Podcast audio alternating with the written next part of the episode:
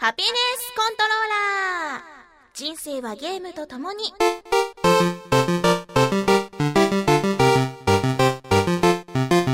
この番組は エフピーエス から美少女ゲーム、さらには洋ゲームまで、私 ディージェー みすずの生きる糧となっているゲームについてご紹介。この世にはびこる悪は僕が倒す。えい、箱パンチ。なんのこれでも暗い箱パンマン、おりゃー。わーくわ、しいたけが水で戻って力が出ない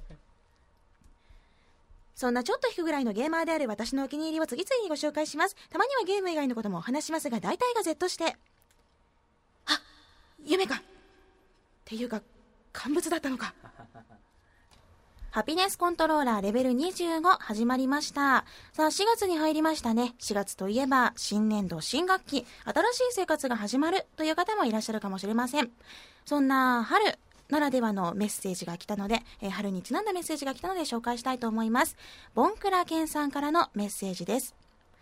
一日一日暖かくなってきて春ですね。春といえば出会いと別れの季節なんて言いますが、みすずさんは春といえば出会いの季節ですか、それとも別れの季節ですか？僕は春といえば別れの季節というイメージの方が強いんですよね。突然の人事異動や同僚との別れなんかを思い出してしんみりしちゃいます。だそうです。私は春といえば眠くなる季節です。春眠不覚醒、やっぱりなんでしょうね、本当に。毎日毎日お布団から出るのが億劫になる。あとすごくね、お天気がいいじゃないですか。もうポカポカポカポカ、嫌なんですよ、外に出るのが。わかる？なんかね、もうね、あの青い空見上げるだけで責められているような気分になるんです。ああ、もうすいません、なんか生きててごめんなさいみたいな気持ちになるんですよ。うん、まあ訓練されたゲーマーだね、これは。うんうん。さて、出会いと別れか。私の仕事は毎日もう本当に毎日出会っては毎日別れる仕事なので、そういうふうにいなくなっちゃう人がいて寂しいなーなんてことになかなかならないんですよ。だから一緒に仕事をね、頑張ってきた同僚がいるっていうのがすごく羨ましいです。毎日出会ってで、まあ、長ければ本当にいっしゅうかんぐらい一緒にいることもあるんですけれども、やっぱりそのイベントが終わってしまえば、クライアントさんもディレクターさんも周りのスタッフの女の子たちも自分の場所へ帰っていくという感じなんですよね。だからその分一期一会というものを大切にしてます。まあほら、一回会った人がすごく私のことを気に入ってくれれば、また別の人につなげてくれるっていうような仕事じゃないですか。だからあのなんでしょうね、本当に外では借りてきた猫のような、ちゃんとね、もうすごいおしとやかで私。あ、おはようございます。あの本日お世話になる原木です。今日はじゃあ、あの最初にお手伝い何からしたらいいでしょうかみたいなこと言って、あ、はいわかりました。ではこれからですね、はいみたいな感じ。すごいね、いい子なんよ。休み時間に三六マンの話とかしないんだ。あの最初はしないね。ある程度こう探り合いをして、この人はどこまで話していいかなっていうのを探りながら、まあ実は私ゲーム好きなんですよねみたいなことを言う。うん、だから一切話さないこともあるし、すごいガンガン話す時もあるかな。というわけで、まあ、私は、うん、出会いも別れも今のところありません。でもリスナーの方でもね、やっぱり人事異動があったりとか、いろいろ出会いと別れあると思うんですよ。春はね、本当にね、たくさんの新しい風が吹く季節ですから、私も新しい風に吹かれるように、あと自分自身が何か新しい風になれるようなことがないかなって、やっぱちょっとね、あのふわふわ楽しい気持ちになりながら考えています。皆さんも春楽しみましょう。さあ、そんな春、私は今どんなゲームを楽しんでいるのかと言いますと、えー、パソコンで ピーシー ゲーで&空の向こうで咲きますように、あとさんろくまるじゃなかった スリーディーエス でシンデレライフを楽しんでます。まず&空の向こうで咲きますようにっていうのは、赤部ソフトツーのブランド暁ワークスが開発してるエロゲーなんだけど、これねすごく面白いんですよ。キャラが可愛いよ。へー、うははうははって笑う女の子がいる。 な, なんてうははうははってすっごいねガサツで、であとね、私がさんかい言えば本当なんだって、例えばあのそうだね、あーハピコンがすごいすごい、もう大ブームが起きる、大ブームが起きる、大ブームが起きる、ほら私がさんかい言ったら本当なんだ、うははうははみたいな、まあ、そういう感じの子まあ二面性があって最初はちょっとびっくりしちゃうんだけど、そういう女の子がいたり、あとゴスロリの男の子、男の娘って書く方の男の子がいます。これが攻略対象なのかどうなのかすごく今気になってるんですけど、できれば落としたいところですね。うんまあ、こういうあの魅力的なキャラクターがいっぱいいるんだけど、どんなストーリーかっていうとね、主人公がはちねんまえある町で仲間たちと一緒に冒険を楽しんでいたんです、うん、でもう毎日毎日本当にいろんなところに行っては叱られてっていうで楽しい思い出を作るっていうような冒険をしてたんだけど、ある日またいつもの仲間たちと一緒に冒険に行ったわけ。もうじゅうにんぐらいゾロゾロゾロゾロ連れ立って冒険に行ったら、そしたらね、夜になって空を見上げてみると、なんとふたつの月が見えたんです、うん、空にポカーッとね浮かぶふたつのぽっかり浮かぶふたつの月があったので、みんなわーってなるじゃん。そしたらね、そのふたつの月はもう見えなくなってしまったので、そういう不思議な体験も、うん、不思議なこともあったねみたいな感じで、みんなそれぞれ家に帰っていくんだけど、あのそれからね、主人公はその思い出の街から引っ越ししちゃいますね、はちねんかん普通に生活をしていって、もうそのふたつの月があったことなんてね、やっぱり忘れかけてたわけなんだけど、ある時夏休みに入って空を見上げてみると、またあのふたつの月、はちねんまえと同じ風景が空に広がってたんです。で、これは何かの知らせかもしれないなって思ってはちねんまえの思い出の街に行ってみると、なんとチリジリになったはずの昔の仲間たちもその街に集まってきていたんです。で、みんなふたつの月が見えたんだって。で、このふたつの月っていうのは何を表すのか、どんな謎があるのかっていうのを解明するために、ワクワクする冒険がまた始まっていきます。ミステリーとかじゃなくって、ちょっとファンタジーでワクワクする冒険のお話です。だらだらと無駄に長い文章がなくって、すごく読み進めやすいんですよ。だからもうね、一気に読みたくなって、どんどんどんどんこうあのクリックしたり、あとほらコロコロする部分あるじゃん、マウスのあそこコロコロコロコロコロコロっていつもずっとねやっちゃうわけなんです。で、まあ、いろんな設定が多いゲームなんだけど、その設定がねどう生かされるのか、もしかしたらね生かされなかったらちょっとストーリーが浅くなってしまうかもしれないや、まあ、そういうのもどうなるんだろうってドキドキしながら楽しんでます。あとは ビージーエム もすごく好きで、読みながら自然に入ってくるんですよね。だからその ビージーエム も楽しみながら、うん、いろんなどういう風に進むんだろうって文章を読んでます。安藤空の向こうで咲きますように、まだ発売されたばっかりのゲームなんですよね、まあ、ピーシー のエロゲ好きだよって人がいらっしゃいましたら、ぜひやってみてください。私もまだまだこれからどの子を攻略するか悩んでるところです。あとシンデレライフ、これはレベルファイブが開発した スリーディーエス のゲームなんですが、ネオ銀座でネオジェンヌとなって一流のネオジェンヌを目指します。これはね、ガールズ アールピージー というジャンルで、最初はねすごいわライトそうだなと思ったんだよ。めっちゃ軽いゲームなんだろうなって思ってたら、なんかね Amazon の評価がほしごなんよ。すごいいっぱいあるのに、でえなんでだろうと思って買ってみたら、あー確かにこれは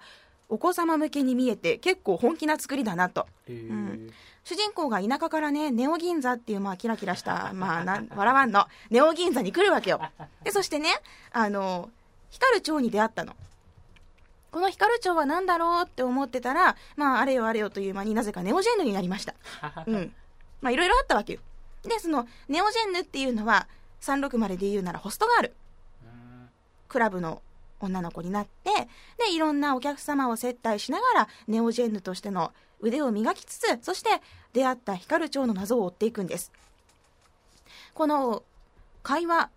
あのお席に座ってお客様と会話を楽しむんだけど、これがね接待トークがねかなり勉強になるんだよ。すごいの、おおこの人のこの傾向とこの性格だったらこれだなっていうのをすごい考えながら話さないといけなくて、うん、失敗すると怒られる。で絶対この人これやったら乗ってくれやろうって思った話題を出してもつまんないとか言われたりすると、もうぐさっとくるよね。これ結構本当にね本気な作りで、男の人でも楽しめるんじゃないかな、やってほしいなって思いました。シンデレライフおすすめです。というわけで最近は実はさんびゃくろくじゅうを数日間起動してないんです。うーん仕事が立て込んでしまって、こんな状態で エフピーエス やってもね、やっぱほらヘッドショットできないじゃない。でそんな自分を見るの嫌じゃない。だからあの落ち着くまではちょっとお休みして、で私明日一日お休みなんですよ、うん、だからにじゅうよじかんいっぱいヘッドショットしようかなって思ってます。皆さんも春忙しくなることもあるかもしれませんが、ぜひゲームのこと、さんろくまるのことは忘れずに毎日元気に頑張りましょう。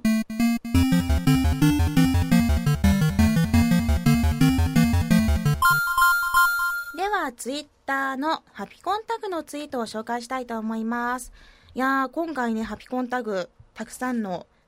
うん、投稿があるんだけど、シンジケート熱がなかなか急上昇してまいりました。うん、うんシンジケートをこう紹介してからをやりたくなったポチッターっていう人が数名いらっしゃいまして、えー、例えば岩名さん、レビューを聞いてシンジケートをポチッタ、届くのが楽しみだ、外人さんとの無言のコミュが伝わり合った時は楽しいね、最近ではレイジのコープミッションでいい人にマッチして楽しかったなとか、あとマメさん、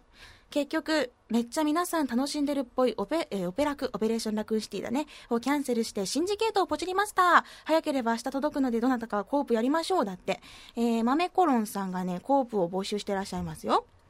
あと他にも、えー、高橋のあるさんがシンジケート勝ちまったとかね、本当にシンジケート熱がかなり高まっています。シンジケートシングルも面白いのでぜひぜひ遊んでほしいです。最後のねエンディングに入る時の ビージーエム がもうめっちゃギュンギュンしびれるんですよ。うわーみたいな、もうちょっと今のこの瞬間だけもう一度体験したいみたいな感じで、すごくエンディングが楽しいです。ただねシングルやっぱ外国の人にとってはおまけなんだろうか、あまりそのシングルをやり込むみたいな実績がないんですよ。うんせっかくならこうちゃんとねやり込みしたいんだけども。あとえー、ビージーエム といえば竹ディスコ、竹なんよ。私があのテイクを読めないわけじゃなくて本当に竹のディスコなんよ。バンブーのディスコの曲がすごく可愛いです。へー。でねそういうなんか日本を取り入れてる箇所も結構多くって、なんだろうね海外のゲームって日本を取り入れるの好きだよね、うんうん、でも日本のゲームそんなに好きじゃないよね。なんかこうひどく言うじゃん最近なんなんそれまあでもほらね、嬉しいよねこういう。私外国のゲームの中で日本語が出てくるのってすごい好きなんよ、うんうん、ついこう日本語を見たりとか変な日本のモチーフを見ると喋ってしまう癖がついてしまいました、まあ、いろんなゲームでねそういった日本を感じさせるものを探してます。シンジケートぜひシングルもあとコープも楽しんでください。うんまだまだ盛り上がっているようですよ、そのコープだったりね。はいありがとうございます。えー、では私の英語力についてツイートが来てますね、うん、ボブ山田さん、海外版ゲームもたしなむみすずさんの英語スキル、ハピコンレベルにじゅうよんを聞いて逆にびっくり。自分は英語に多少の自信はあったので無謀にもドラゴンエイジツーにチャレンジしましたが、その膨大な会話量についていけず挫折しました。うーんなるほど。私はねそんな英語ねダメなんですよ。もうみんな気づいたと思うけどダメなんですよ。昨日も姉に、えー、ギブミーティッシュにまいって言って笑われたティッシュにまいってみたいな。いやあのねなんか英語はね使えたらもうすげえって思う。コンパニオンでもね実はその英語が喋れる子ってギャラ高いんよ、うん、英語コンパニオンって言うんだけど、例えば東京ゲームショウとかでもブースごとに受付があるじゃないですか。大きいブースってセガもだし、まあ、ソニーとかもそうだし受付ポジションがあるんですよ。でそこにいる女の子っていうのはみんな英語が喋れます。あでも私が知ってるのはもう本当に一部のブースなのでちょっと分かんないんですけど、とりあえずセガの子はみんな英語喋れます。かっこいいよ。外国の人が来てさなんかほにゃほにゃほにゃほにゃって言ってるんだけどそれにほにゃほにゃほにゃって返すんよ。で見ててすげーって。でやっぱ英語喋れるとなんか違うんですかって言ったらやっぱスキルの違いでちょっとギャラが高いですって。はあなるほどすげえなーって思いました。うんねやっぱ エムシー でさ英語喋れたらいいよね。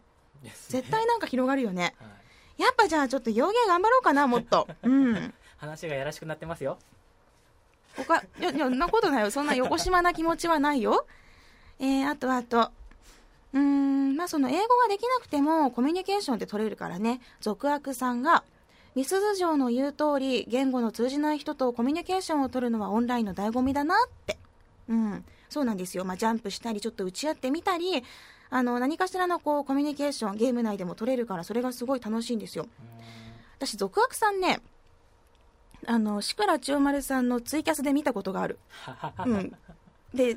荒木美鈴来たみたいなことをボソっておっしゃってたのを覚えてる。えー、私たまにいろんなツイキャス人のを見るんだけど、うん、そういう風になんか知ってる人、ゲーム系のを見るとたまにいたりして面白いです。あ、チャットに参加してたんだ、うん、そうそうそうそう、えーうん、でね、あの続悪さんは結構ね、なんだろう、悪いことを言ってたよ面白かったありがとうございますえー、他には、じゃあ続いてはわらじーさんです。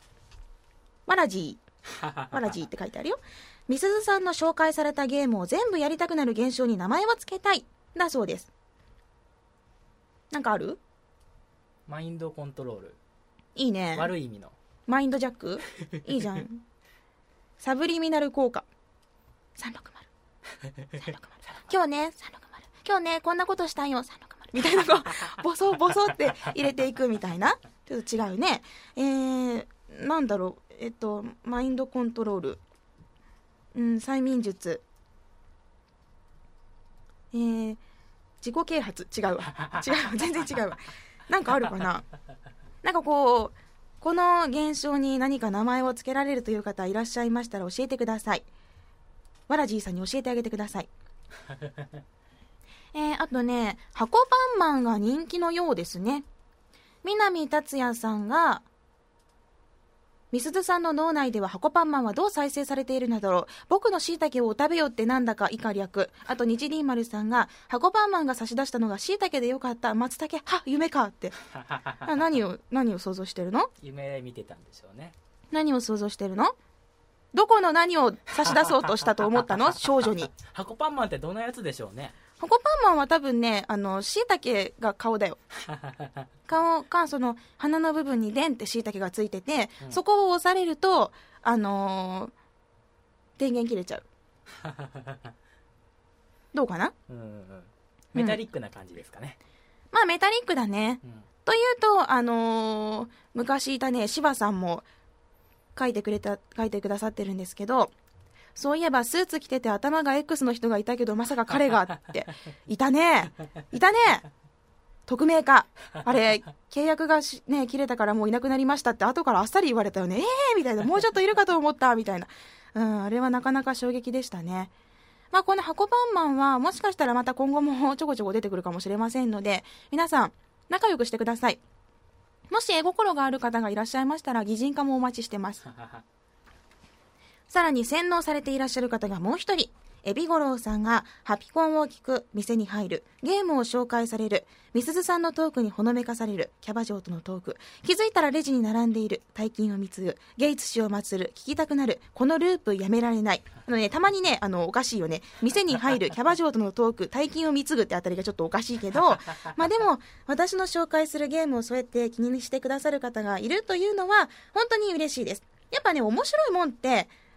あの誰かがまたその金銭に触れる面白さがあると思うんですよ。私だけじゃなくて、だから知らなかったみたいな面白さに出会ってもらえるといいなと思います。逆に皆さんのおすすめがあれば教えてほしいです。うん。では続いて最後、ドラえもんさんからのツイート紹介しようかな。荒木さんに言われた通り、普及活動として姉夫婦を連れてゲーセンにダンスエボリューションアーケードをプレイしに行った結果、姉夫婦の新築祝いはエックスボックスさんびゃくろくじゅう本体プラスキネクトプラスダンスエボリューションソフトに決まりましただそうです。素敵、素敵だ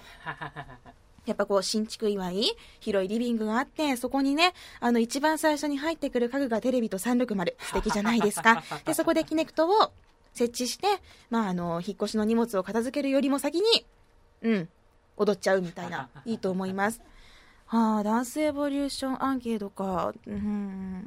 うん、友達がいたらいいかもね、うん、でもさ、音ゲーやってる人ってすごいよね、輝いてるよねあの一人ですごい踊ってる人とかあの太鼓の達人やってる人とか、うんうんはあ、すごいわって思う。彼らはね、あのパフォーマーだよゲーマーの域を超えてるね、うんうんうん、やっぱね、ああいう風に私中途半端な人見るとあなんかかっこ悪いなって思うんだけど、頑張ってる人だったり極めた人を見るとすげーって憧れるもん、うんうん、やっぱゲームってそうだね、極めれば極めるほどいいんだよね。じゃあ私もヘッドショット頑張ろうさあさあツイートはこんな感じです。えー、なんかね、私思ったよりハピコン長い方がいいっておっしゃる方が多いようです。どう思いますか？このぐらいでいいと思いますよ。まあさんじゅっぷんぜん後。そうですね、うん、最初はじゅうごふんかんの予定だったんだけど、だんだんと、ね、長くなってきて、あんましあの長すぎてもアップロードできないんです。え、そうなの？はい、まあ、そういった技術的な問題が技術的な問題が発生するあります。えー、それはなんかこう iTunes 的な的なやつです。へー、マジか。分かった。じゃあでも前なんかほらステレオとモノラル切り替えてなかった？そうですね、うん、いつもあのステレオで配信してるんですけど、はい、長すぎて無理な時はモノラルにしてます。やっぱそれで落ちるんだ、サイズが。そうです。ぐんと落ちる？半分になります。あ、じゃあまだ倍いけるんだって聞いた、みんないけるってよしめしめ。分かった。じゃあまああの短い時もあれば長い時もあるという感じで半々ぐらいでやっていきたいなと思います。うん。じゃあツイートはこのぐらいにしておきましょう。皆さんありがとうございます。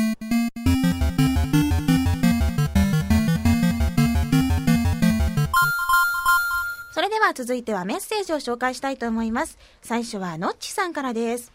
えー、突然ですが外国人の方とフレンドになったことはありますか？私はレインボーシックスベガスツーという箱のタイトルがすごく好きで、よく実際の友達とオンでコーププレイを夜な夜な遊んでいました。えー、そしてある外人、外国人の方からパーティーチャットのお誘いがあったんですが、英語はもちろん喋れませんので申し訳なかったのですがスルーをしていたら後になってメールが来ていました。なんと片言のローマ字の日本語で話しかけてきてくださって、私は日本語の勉強をしていますのようにいろいろと話しかけてきてくれて、それが縁でフレンドに登録することになりましただそうです。いいな、そういう出会い。私も欲しいです。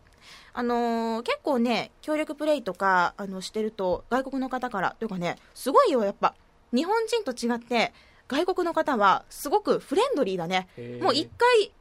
一回同じ戦場に立ったものはもう仲間みたいな感じで、すごいのもナイスプレイはははみたいな感じであのいやもう君とだったらずっと一緒にプレイをしてもいいんだよみたいなことをね言ってくるんよ。うんね、あのそういうのはちゃんと一応翻訳エキサイト翻訳にかけながら、うん、なるほどこういうこと言ってるんだねって思うんだけど、大体ねあの君のアイコンキュートだねとか言ってくるのこいつこいつ女だからかって思って、でも私のことはもしかしたら仲間かもしれないんだぜとか思いながら、うん、そのままスルーをしています。いやなかなかね、うん、なんだろう、私結構保守的というか、あのなんだろう、あんまりこう積極的あでもんでもでもないかん、あのなんだろう、まあ、割と積極的ではあるけれどもフレンドはあんま増やしたくないんだよね。うん、でもこういうなんだろう温かいコミュニケーションっていうのはどうしても憧れるので、うん、もし今度シンジケートとかやってて次にもし外国の方からメッセージが来たら、うん、フレンド登録してみてもいいなーなんて思ってます。なんだかちょっと日本語の勉強をしていますか、そういうメッセージが来たら私もきっと嬉しくなって登録するんだなと思いました。のちさん、たくさんのね外国人プレイヤーと仲良く遊んでください。日本人のいいところ見せてね、できればスナイパーライフルっておすげえ日本人うめえなみたいなところを見せてほしいなと思いますでは続いて、えー、ウーシーランさんからです。最近色みろをやってます。色みろ、これはあの Xbox ライブアーケードでなんどれぐらい前だろう、少し、まあ、いちねんぐらい前に出たゲームなんだよね。アクションパズルでなんだかこうほのぼのした雰囲気のゲームです。えー、そしてこのゲームいちねんまえにやってたんですが、チャプターにから難易度が上がり途中で挫折してやらなくなってしまってて、今いちねんぶりにやってます。キャラは可愛くほのぼのしてますが、ゲームとしては難しく頭を悩ませながらやっているんですが、色とミロが出会ってステージクリアした時の達成感は格別です。たまには戦いのないゲームもいいものですだそうです。これ色とミロって読み方でいいのかな。実は私体験版を落としてやったんですけれども、あのその時ねちょうど他のゲームも忙しかった時期で体験版しかやってないんですよ。完全版まで購入してなくて、うーんなんかね評価が高いんだこの色みろ。ほのぼの系のパズルに見えつつ、まああのウシランさんもウッシーランさんもおっしゃってるように難しいところもあると。うん。今度はちょっと時間ができたらやってみようかなと思いました。たまには本当戦いのないゲームっていいですよね。ライブアーケードとかのゲームやってるとあーなんかすげえなんかこういう気持ちも自分の中にあったんだなみたいな、花をめでる気持ちとかそういうのが芽生えてくるのうん。あんまりねすさんだ気持ちになるのはいけないよね。たまにはこういうゲームも皆さん遊びましょう。ウッシーランさんありがとうございます。では続いてはニンニンさんです。えー、リスナーの皆様に質問です。みすずさんがレベルにじゅうにでピーを連発させていたさんびゃくろくじゅうの新品ソフトを購入した際にパッケージに貼られているピーこと封印のシール、えー、所有欲独占欲をくすぐられるあのシールですが、開封後はどうされてますか？ いち. 真ん中から割り破ってパッケージに貼られたままにする。 に. 真ん中から割り破ってパッケージから剥がす。 さん. 割り破らずにそのままパッケージから剥がす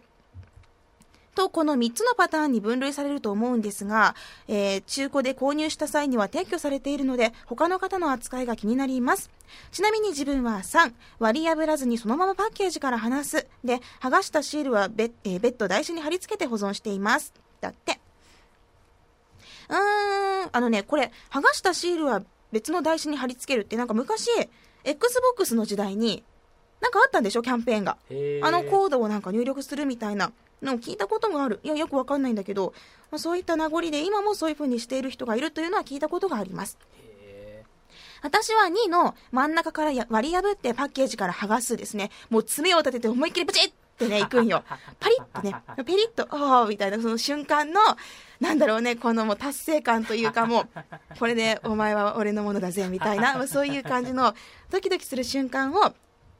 あの迎えて、そしてまあやっぱほら貼ったまんまだとホコリとかつきそうだから、その後剥がしますね。私は多分にが多いんじゃないかなと思います。皆さんどうでしょうか？ぜひ教えてください。ニンニンさんありがとうございます。では続いてはユニットごさんからのメッセージです。最近 エックスボックス ユーザーのためのコミュニティサイト エックスボックス フレンズに登録しました。ですが登録し待っているだけでは何も始まらないので、内心緊張しながらハピコンレベルにじゅうにで初紹介されましたゆきさんにフレンドの登録依頼のメッセージを送りました。自分もレベルにじゅういちで紹介されてましたので、ハピコンで読まれてた人だと登録を承諾していただけました。年齢や地域が離れていてもゲームフレンドになれるなんて素敵なことですね、だそうです。そうだよね、あのこの エックスボックス フレンズって自分のタグを登録すると、その、まあ、実績だったりこれまでプレイしたゲームとかあの人に見せることができて、でそのコミュニティに入ることができるんですよ。例えば夜に エフピーエス やりたいコミュニティとか女の子のコミュニティがあったり、あと昼間にあのちょっと時間がある人集まりましょうみたいな、何々のゲームやりましょうとか、そういう風なコミュニティがあったりして、そういうところに所属してみんなで、ね、その所属したチームで遊ぶみたいなサイトがあるんです。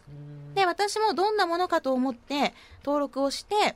であのちょっとなんかそのプレイしたゲームとか、ね、あの丸裸で見られちゃうわけじゃん、その実績とかね。でいや恥ずかしいって思ってさんぷんでやめちゃったんだけどい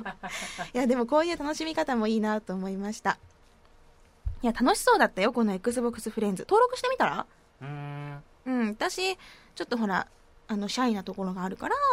ちょっと恥ずかしがり屋さんなのでちょっと控えめなんですけど、まあディレクターやってみたらいいじゃないですか。ゴールドメンバーじゃないとダメですか？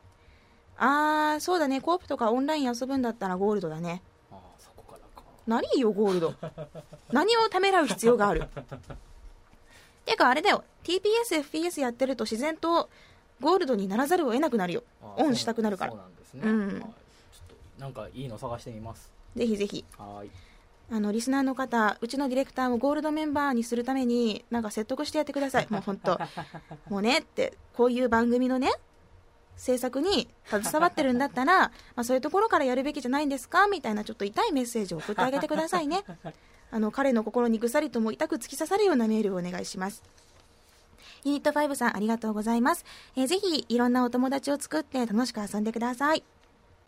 さあ今回もたくさんのメッセージを送っていただきました。皆さんありがとうございます。皆さんがプレイしているゲームを見ることができたり、あとあのいろんな提案とかをもらってね、すごく楽しく読んでいます。今後も皆さんのいろんなゲームの感想やハピコンの感想があったら、ぜひツイッターやメールで教えてください。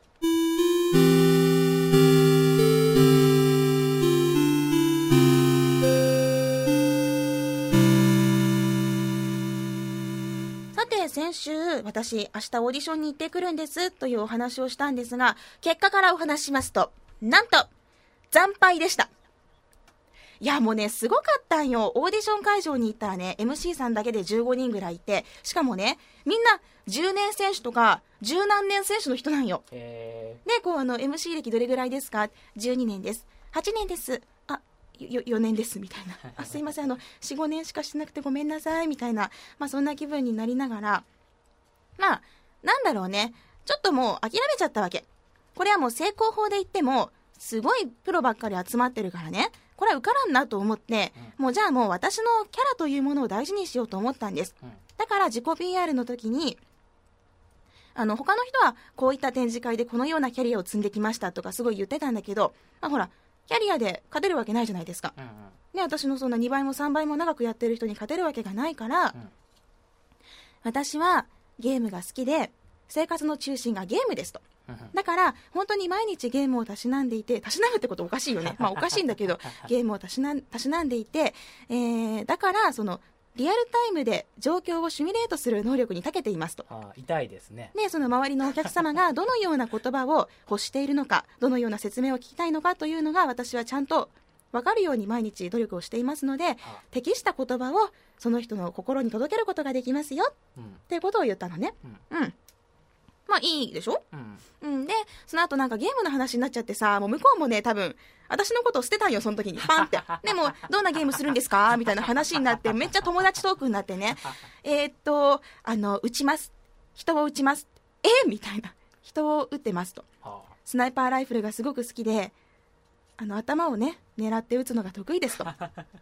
これは私の特技であの最近はこういったゲームの腕を生かしていくつかご仕事をいただいたりもしてますなんて言っちゃってね、うん、まああのー、びっくりだよね。だってさ、この受けた会社ね、あの何の展示会かっていうと、あの防犯警備セキュリティのあのなんとかのあれだったんよ。打ってどうすると、人を打ってどうするとね、びっくりだよね。もうあのいろんな赤外線とかもね、開いた罠もちゃんとくぐり抜ける術を身につけてますとか、もうそういうさ、アホかと。もう捨てたんだよねお互いにその時にね、もう分かっちゃったよね、うん、でもあの非常に印象深かったようで、また何か機会があればというねお祈りをされました、うん、ほらよく内定を断られ内定じゃないや就職でさ、はい、就活でみんな祈られるんでしょ、うん、今回はうちにはちょっとご縁がなかったようで皆様の今後のをなんかますますの発展をお祈りいたしますみたいな、私にもそういったお祈りが来たいやいやもうね、防犯警備セキュリティの会社を前にして打ちますって、ね、打ちますってみたいな、ね、侵入するのは得意なのにね。でもさ、あのー、そうなんよ、ステルスとかすごい得意だからそういった防犯警備セキュリティに関しては任せてってもんなんだけど、うん、あのー、ハッカーとかもさ、うん、いろんなセキュリティホールとかをついて、うん、まあ、ハッキングを仕掛けたらその人その企業に買い取られたりするじゃん、うんうんうんうん、いいんじゃないイーエムピー 爆弾とかちょっと使い方教えちゃうよいいんじゃないかな。あ、そうですか、うん、いやもう今回ばかりはもう最初から負けたと思った戦いだったね。うん、あまあ、結局そのじゅうごにん中 よんごにん受かって、まあ、皆さんベテラン揃いでした。まあキャリアっていうとね勝てないところもあるんだけど、あのー、個性派で成功法も行きつつちょっと個性的なところも見せていきたいなと思った、そんな事件でした。まあいいよ、他にも私いっぱい仕事あるから別にいいもんね別にいじけてないもんね。見てろよ、私だってねあとじゅうねんしたらさ、あとじゅうねん経ってもさんじゅうさんだよ。いっぱいいるからね、その年の年齢のね エムシー さんね。私だってあとじゅうねんしたらキャリアじゅうよねんじゅうごねんですとか言えるんだよ。すごいじゃん、見てろよ。くそー、負けてらんね。私もいっぱい頑張ります。じゃあそんなちょっと闘志を燃やしつつそろそろエンディングです。番組の最新情報はラブ エフエム のホームページからチェックしてください。ホームページの ユーアールエル は ラブエフエムドットシーオードットジェーピー です。 エイチティーティーピーコロンスラッシュスラッシュラブエフエムドットシーオードットジェーピー ねえねえねえ、はい、ホームページってさ前から思ってたんだけどおかしくない？ウェブサイトってかっこよく言ってください。あのねホームページっていうのは自分がブラウザを立ち上げた時に出てくる最初のページのことだよね。はい、そうです。いつも思ってたんだよね。そうです。ラブ エフエム のホームペ昔流行ってたよね、女の子とかがさ、まゆみのホムペみたいな、ホムペって細い字で書いてあるんですよね、ホムペ、ホメパゲとかね、流行ってたわ。最近そんな痛いのはないけどね。じゃあ番組の最新情報はラブ エフエム のホムペからチェックしてくださいね。えホムペの ユーアールエル はラブ エフエムドットシーオードットジェーピー です。さあ次行こう、はい、パソコンかスマートフォンからアクセスするとポッドキャストのコーナーがありますので、そこからハピネスコントローラーを選択してください。メールフォームや私みすずのブログへのみすずのホームページのリンクもあります。ツイッターのハッシュタグはシャープハピコンシャープ エイチエーピーアイシーオーエヌ、 番組に関することをつぶやくときにはぜひ使ってください。ということで今回はここまでです。ハピネスコントローラーレベルにじゅうご、お相手は私みすずでした。また次回をお楽しみに。ハピコン LoveFM Podcast、ラブ エフエム のホームページではポッドキャストを配信中。あの時聞き逃したあのコーナー、気になる ディージェー たちの裏話、ここだけのスペシャルプログラムなどなど続々更新中です。現在配信中のタイトルはこちら、 Words Around the World、 僕らはみんなで生きてる、プサンハットライン、ミュージックプライマリーフォーポッドキャスト、君が世界を変えていく、ハピネスコントローラー、プラダケージロール、スマートフォンやオーディオプレイヤーを使えばいつでもどこでもラブ エフエム が楽しめます。私もピクニックの時にはいつも聞いてるんですよ。 LoveFM Podcast、 ちなみに私はハピネスコントローラーを担当してます。聞いてね。